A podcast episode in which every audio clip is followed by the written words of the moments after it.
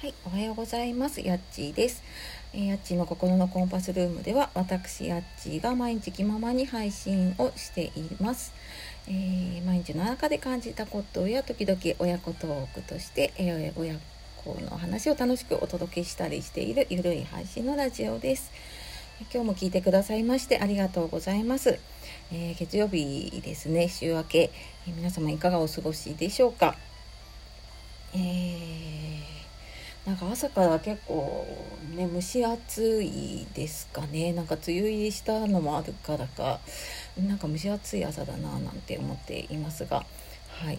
えー、まあ、全然関係ないんですけれどもね私の住んでる千葉県今日千葉県民の日で、まあ、本来ならね学校も休みだったりするんですけど、まあ、今年はちょっとねコロナの関係で休みが続いたのもあって、まあ、うちの住んでるところは小学校中学校とも通常通り通常通りというかねまだちょっと分散登校って言って分かれて登校してるんですけど、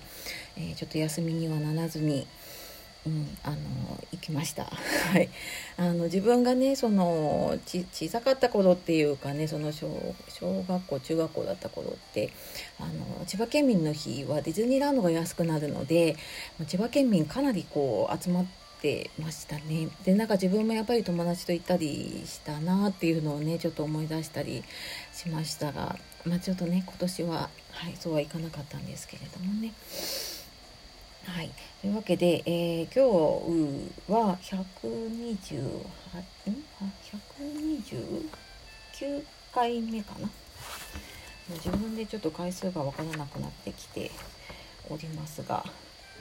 はい。で、え、ー、と、ラジオを、ちょっと質問でいただいたのがね、ラジオをあの毎日続けるのってなんかどうやってやってるんですかっていう質問をいただいたりあのちょっと聞かれることとかもねあったりするので、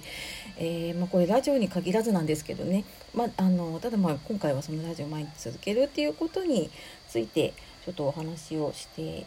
いこうかと思いますので、えー、最後までお聴きください。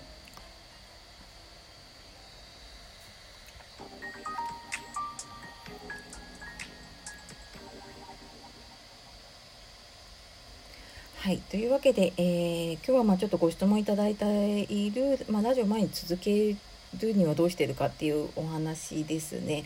で、まあ、これは多分ね私はラジオで話すんですけれども、まあ、他の方でもこう毎日続けたいことだったりとかうーん、まあ、毎日じゃないにしてもね何かこう続けたい習慣があった時になんかどうしていったらいいかなっていうのをちょっと一緒に考えていければいいかなと思います。あのー、なんか続けたいなって思った時ってどうしてますか？ね、なんか多分いろんなやり方がその方その方によってねあったりとかなんかこのやり方でうまくいったっていうのとかもいろいろあったりしますよね。私もなんかいろいろ調べたりとかいろんな人に聞いたりとかして、えー、やっているところではあります。でえーとね、前にもねこの習慣を変えるっていう話をしていてでちょっと今朝探したらですねだいぶ前で29回だったかな？29回の時に、えーと、習慣を変えるのは誰でもできるっていう話を3ヶ月ぐらい前にねしています。まあ、時々ちょっとあの同じような話とかもしていたりするんですけどでこれ確かねブログを書いた時に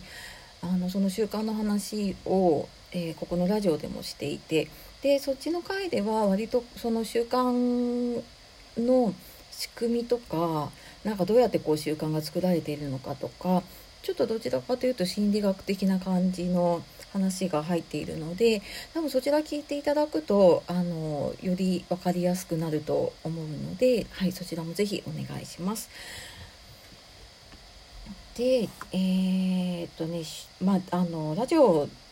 続けるには私はもうそれを習慣にしちゃってます。で、まあ、それが難しいんだよって言われそうなんですけど、え、ー、とね、私もともとね、結構意志が弱いんですよね。っていうと、えって言われますけど、あの、本当にね、何もなければ一日中寝ていたいし、何もしたくないしっていう、はい、あの結構ダメダメな感じなんですねだからなんかあえて自分で習慣化したりとかっしないと続かないっていうのが分かっているからやってるところもあります。でえっ、ー、とね逆に毎日やっちゃった方が楽だなって思っていてでこれ私毎朝あの Voicy っていうねラジオ配信を聞いていてそこで確かに西野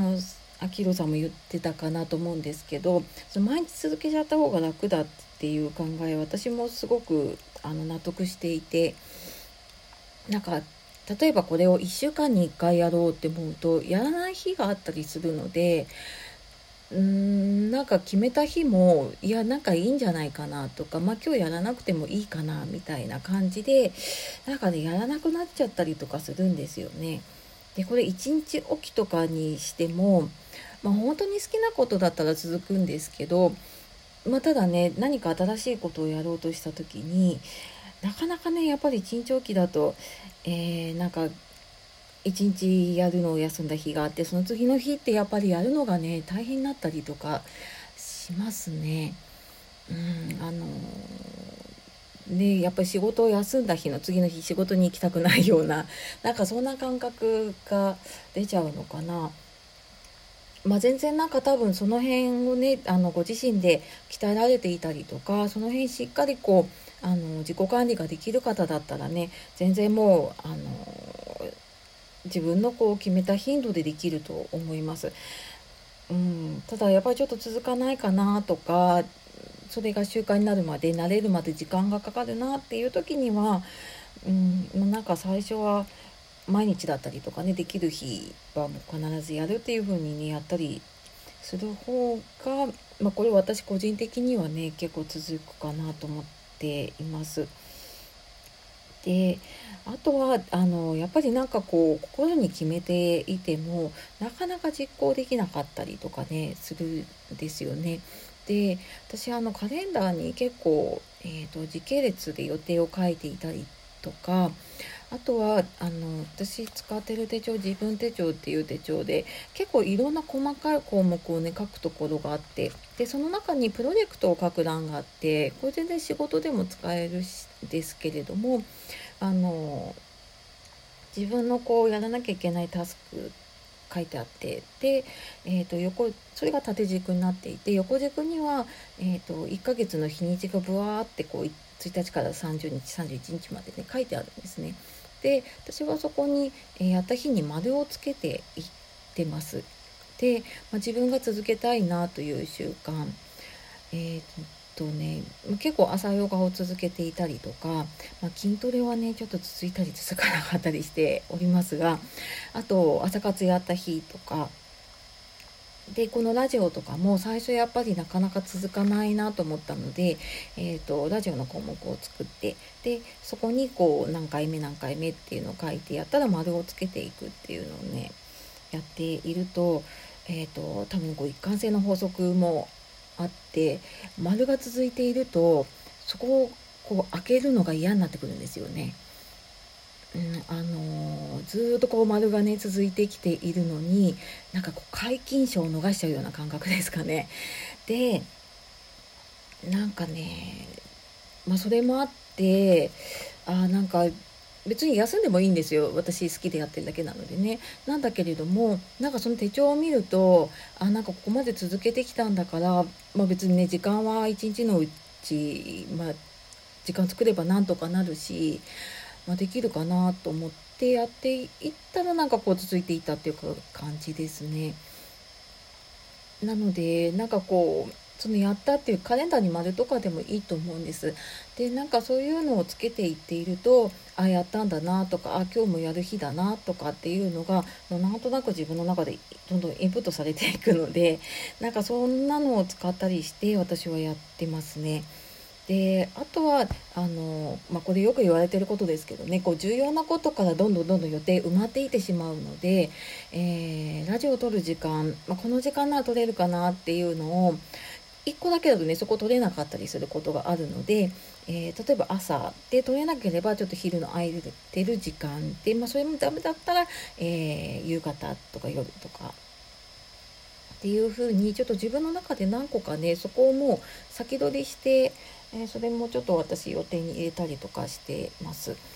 でそうすると、えー、何か予定が入った時にもそこを除いて予定を入れていくのでっていうなんか自分なりのね仕組みを作ったりとかやってますね。